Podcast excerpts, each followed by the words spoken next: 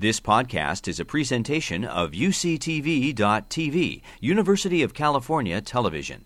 Like what you learn? Help others discover UCTV podcasts by leaving a comment or rating in iTunes. Good morning and welcome. My name is Elizabeth Baker Kefren. I'm Vice President of The Atlantic. And on behalf of The Atlantic and our partners from the University of California, San Diego, I wanted to welcome you to the third annual Atlantic Meets Pacific. What I would like to do is just welcome you again. Pradeep, I thought, did a good job last night, but also echo or mirror the thanks from UCSD to the Atlantic. Elizabeth Keffer and I met through a mutual friend, Vivian Warren, and we instantly got excited about this idea. But, Scott, it took a while at the Atlantic to explain where San Diego was. Why it might be really interesting, and how it would, what we might do together would complement rather than duplicate all the other extraordinary programs the Atlantic is doing around the country. So thank you very much for being here, and thank you, Elizabeth and Scott, for the partnership.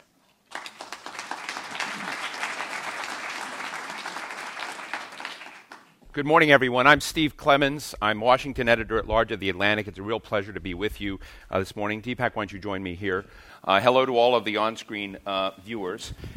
I look at this back screen and knowing that the ocean and all these surfers are out there, I do think that one of the cool adjustments that we could make in our branding for this is to have an Atlantic stick figure with an Atlantic T-shirt on a UCSD surfboard surfing. On the idea here, it's what comes to mind, and you know, to some degree, we're going to be spending the next couple of days together, and we are surfing ideas. We're surfing consequential ideas, and I had just put out on Facebook the fact that I was going to be interviewing Deepak Chopra this morning as one of the things in a bucket I thought I never might be doing in my life. I wrote a piece recently for The Atlantic, just to put my credentials on the table, on sloppy humanitarianism or sloppy humanitarian interventionism, because I'm one of those that thinks that while there are great people out there who want to do great things, oftentimes they don't think in terms of benchmarks, trade-offs, costs and benefit. And I've just begun this new book, Superbrain, by Deepak Chopra and Rudolph Tanzi. And by the way, Nori, I've had it signed already, first row. Those of you who are watching online, I'm so sorry. The one difference between being here and being where you are is that everyone in the audience will get your own copy of this new book, courtesy of us. So Superbrain is Deepak's new book, and in it, it's written, both co-written by a person, Rudolph Tanzi is the Joseph P. and Rose F. Kennedy Professor of Neurology at Harvard University and the Director of the Genetics and Aging Research Unit at Massachusetts General Hospital. Deepak has shared with me that the next book they're writing is not Superbrain but Supergenes, and we're going to be looking at it. So we're with a man who's been called the celebrity guru, written more than 75 books, and frankly is someone who is challenging many of us who live comfortably in what we consider to be the rational. 2 years ago, you were here with Leonard Mlodinow with The War of Worldviews, another book that you had written, and you basically took on each other. And I'd like to just start out before we discuss the book. How's your relationship with Leonard, and how's your debate between the rational and the not yet understood going? We're very good friends, of course. We still totally disagree with each other. The paperback has now come out, and the subtitle has been changed. So it's called Where Science and Spirituality Agree and Disagree. I see.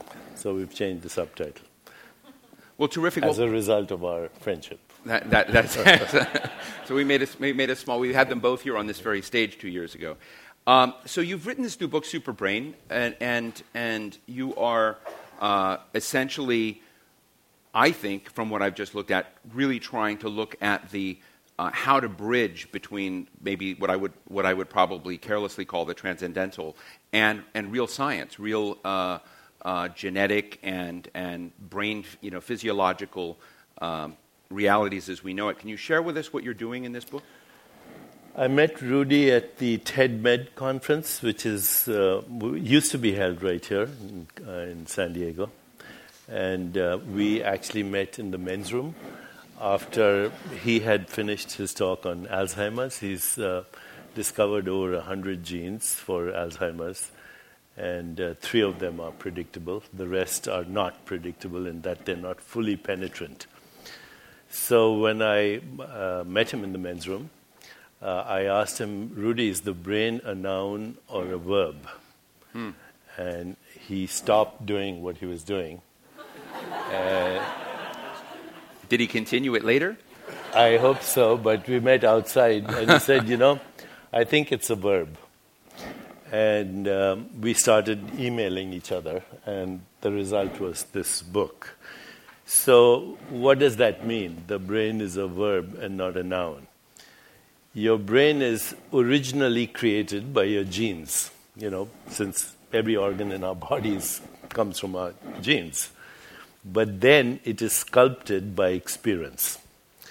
Okay, and that's all kind of experience. Right now, as I'm speaking to you, your frontal cortex is being activated because you're listening to me, absorbing this information, analyzing it, reflecting on it, hopefully. So my thoughts are influencing neural activity in your brain right now. In order to do that, I have to activate your genes because these neural networks are actually neural firings that require protein, etc. So I'm activating your genes right now in this part of your brain, the frontal cortex. If we were having an emotional conversation, I would be activating your genes in a different part of the brain, the limbic brain. If it was a threatening conversation, it would be the reptilian brain, which feels scared. But not only am I activating your neural networks, you're activating mine just through your body language, okay? Because I'm trying to see how you're responding. But there are people out there watching us on television. We're activating their neural networks. So you start to realize that through the internet now we are also creating a global brain. Okay? And what is the relationship between our minds and the brain? This is, today it's in science, it's called the mind-body problem or the mind-brain problem. Does the brain produce your mind? Does the mind produce your body? Or are they both the same thing and arising from a deeper, more fundamental reality? So that's how the conversation started.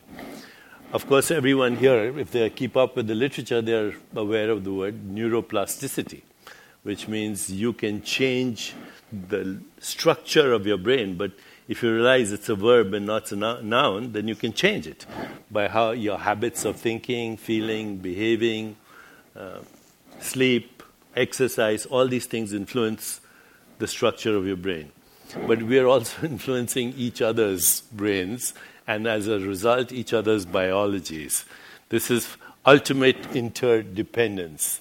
I'm actually dependent on you for my well-being, and you're dependent on me, how we interact with each other.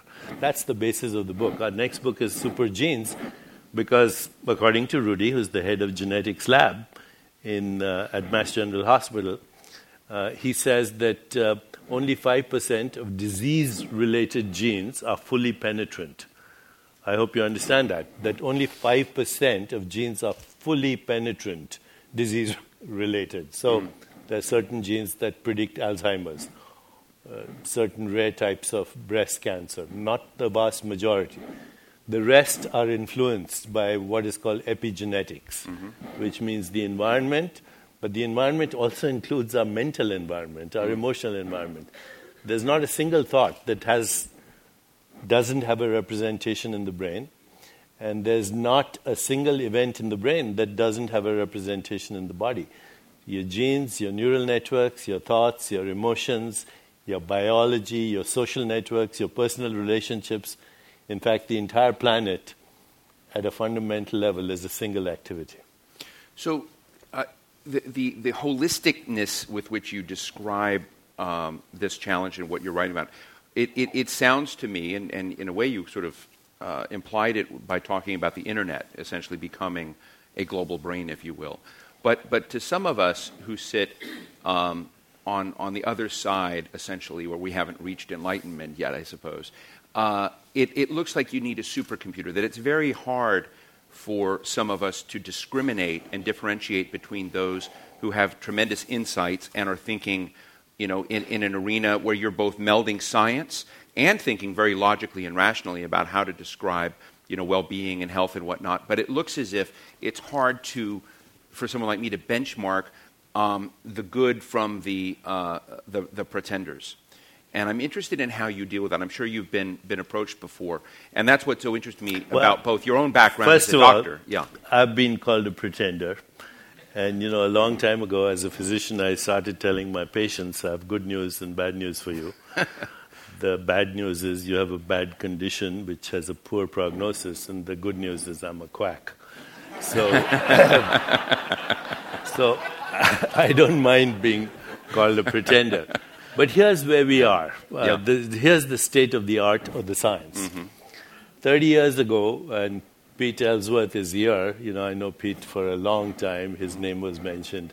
Actually, I'm in San Diego because of him. I was then practicing medicine in Harvard and Tufts and other institutions, hospitals associated with them. And he brought me to Sharp, and that's why I'm here. So thanks, Pete. When I started talking about consciousness and biology and saying that states of consciousness determine states of biology, that was a strange kind of expression. But everyone here knows that if you're angry or hostile or feeling fear or depression or guilt or shame, you don't feel so good in your biology, right? Well, we can measure that now. So everybody knows the biological consequences of stress. You know, heart rate goes up, blood pressure goes up, cortisol levels go up, immune function drops, hormone levels change. But now we also know that if you're in love or you're feeling happy, for whatever reason, that there's a shift in your levels of oxytocin, dopamine, serotonin, opiates, which we now actually know. These are common words. What is even more interesting is that now, thanks to some very great scientists in this area at Scripps. And, you know, we have Eric Topol, for example, the professor of digital medicine at Scripps, who says that with a little patch on your chest, it's easy to monitor blood pressure, heart rate variability, stress levels, skin resistance, brain waves, skin temperature. So I can put a patch on your sleeve, and if you have an iPhone, this is off right now, but if it's on, it can pick up your biological parameters and transmit these wirelessly to Scripps or whatever institution. I should mention, I mean, this is a very important, and I'm not saying it to be nice to our sponsor, Qualcomm, but Qualcomm's actually doing something exactly like this in Africa. But, I mean, this is the new Africa, technology. They're going to help people who monitor. You can monitor your digitally your biological state right now, and correlate it with your emotional and mental state and your state of consciousness right this moment, and you can transmit it. Now, because we are all biofields, you understand biofields. We all, you know, every part of our body, every cell of our body, actually has an electromagnetic field that it transmits. Okay, so if I'm at peace, happy, my biofield is going to be very different from yours if you're feeling hostility or anger. I'm not. Okay, but if you were. Okay, if you were. And our biofields are going to interfere with each other, okay, and create what is called an interference pattern. So we can create an interference pattern with everyone's biofields here, the state of awareness in this room. Okay, we all hear the expression, I went into this room and it was very stressful. The atmosphere, it was, you could cut it through a knife. It was so tense.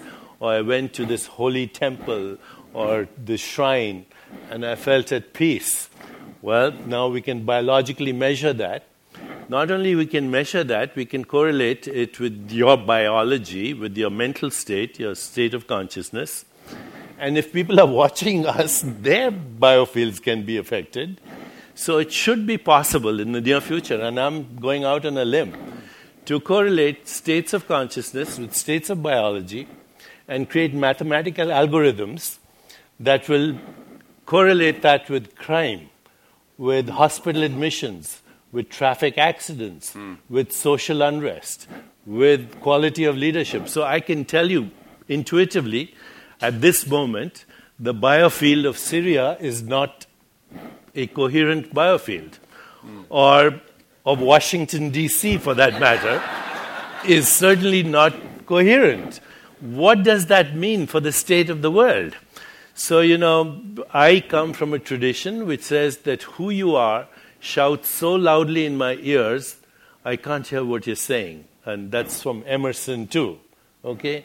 Your state of being determines not only your biology, but everything that's happening around you. So in the Vedic scriptures, they say, when a person is totally established in peace consciousness, all beings around him cease to feel hostility. Not by what he or she says or they do, but just their state of being.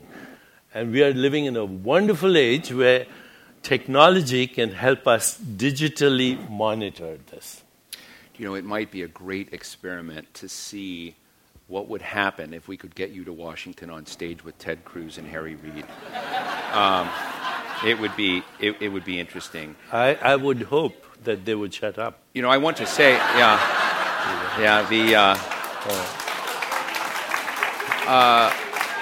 for those of you through the entire conference, tomorrow morning, I'm really drilling into this issue. Ramesh Rao, who is the director of Cal IT2, is going to spend 15 minutes with me tomorrow talking about quantifying bliss.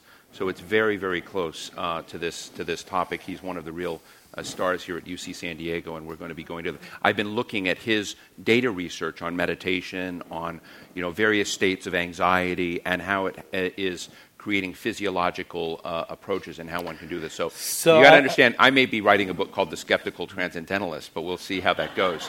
I just want to share one little piece of information.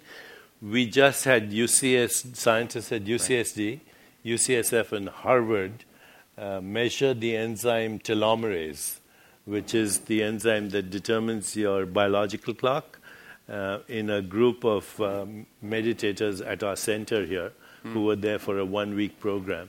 And the results are not yet published, but they're very exciting. I'm not at liberty to tell you what exactly the findings are without the permission of the scientists, but they will really are breakthrough results, showing that your mental state influences your biological clock.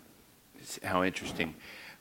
Just a few weeks ago, you launched here in Southern California the Consciousness Initiative, and would love to hear a little bit about that, and then we'll move to questions from all of you to Deepak Chopra. Okay, so this is going to be the last question. So the two major questions in science today, open questions in science, which means to which we have no answers. The first is, what's the nature of the universe? Okay? And the reason we don't have an answer is that 70% is dark energy. We have no idea what it is. 25% is dark matter. No idea what it is, because it doesn't interact with light. It's non-atomic. So it doesn't reflect light, absorb light, emit light, so we can't interact with it. How do we know it exists? It bends space-time in the same way as regular matter. So it's the most of the gravity of the universe, including the gravity that's holding your body together right now. 96% of the universe, therefore, is unobservable empirically. The remaining 4% is atomic, which is made up of subatomic particles that seem to be non-material things that come in and out of an emptiness. So the atomic universe is made out of nothing, basically. So what's the universe? What's the stuff of the universe? We have no idea. Can I read this quote from you? Until we can show how molecules learn to think or how thoughts create molecules, the full truth about nature and reality will remain hidden. So that's the first hidden reality. We do not know the nature of existence. And by existence, I mean that which exists. You, me, this table, the stars, galaxy. We don't know what's the stuff. The second thing we don't know is what is awareness. So there is existence and there's awareness of existence. Because if you didn't have awareness of existence, then for all practical purposes, there's no existence because you're not aware of it, right? These are the two most fundamental questions of existence. What is it and why are we aware of it? And science has no answer at this moment. Okay, so the two competing views are consciousness is a product of your brain, which is the classical, mechanistic. If you believe that model, then molecules create mind. Right.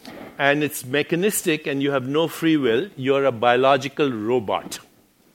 Okay, now that robotics is becoming so popular, many people believe that we are biological robots. There's no room here for free will, creativity, insight, intuition, imagination, choice, anything that makes us human. There's no room. It's so all you're just a subject of variations. Mechanistic laws, right. Mechanistic laws.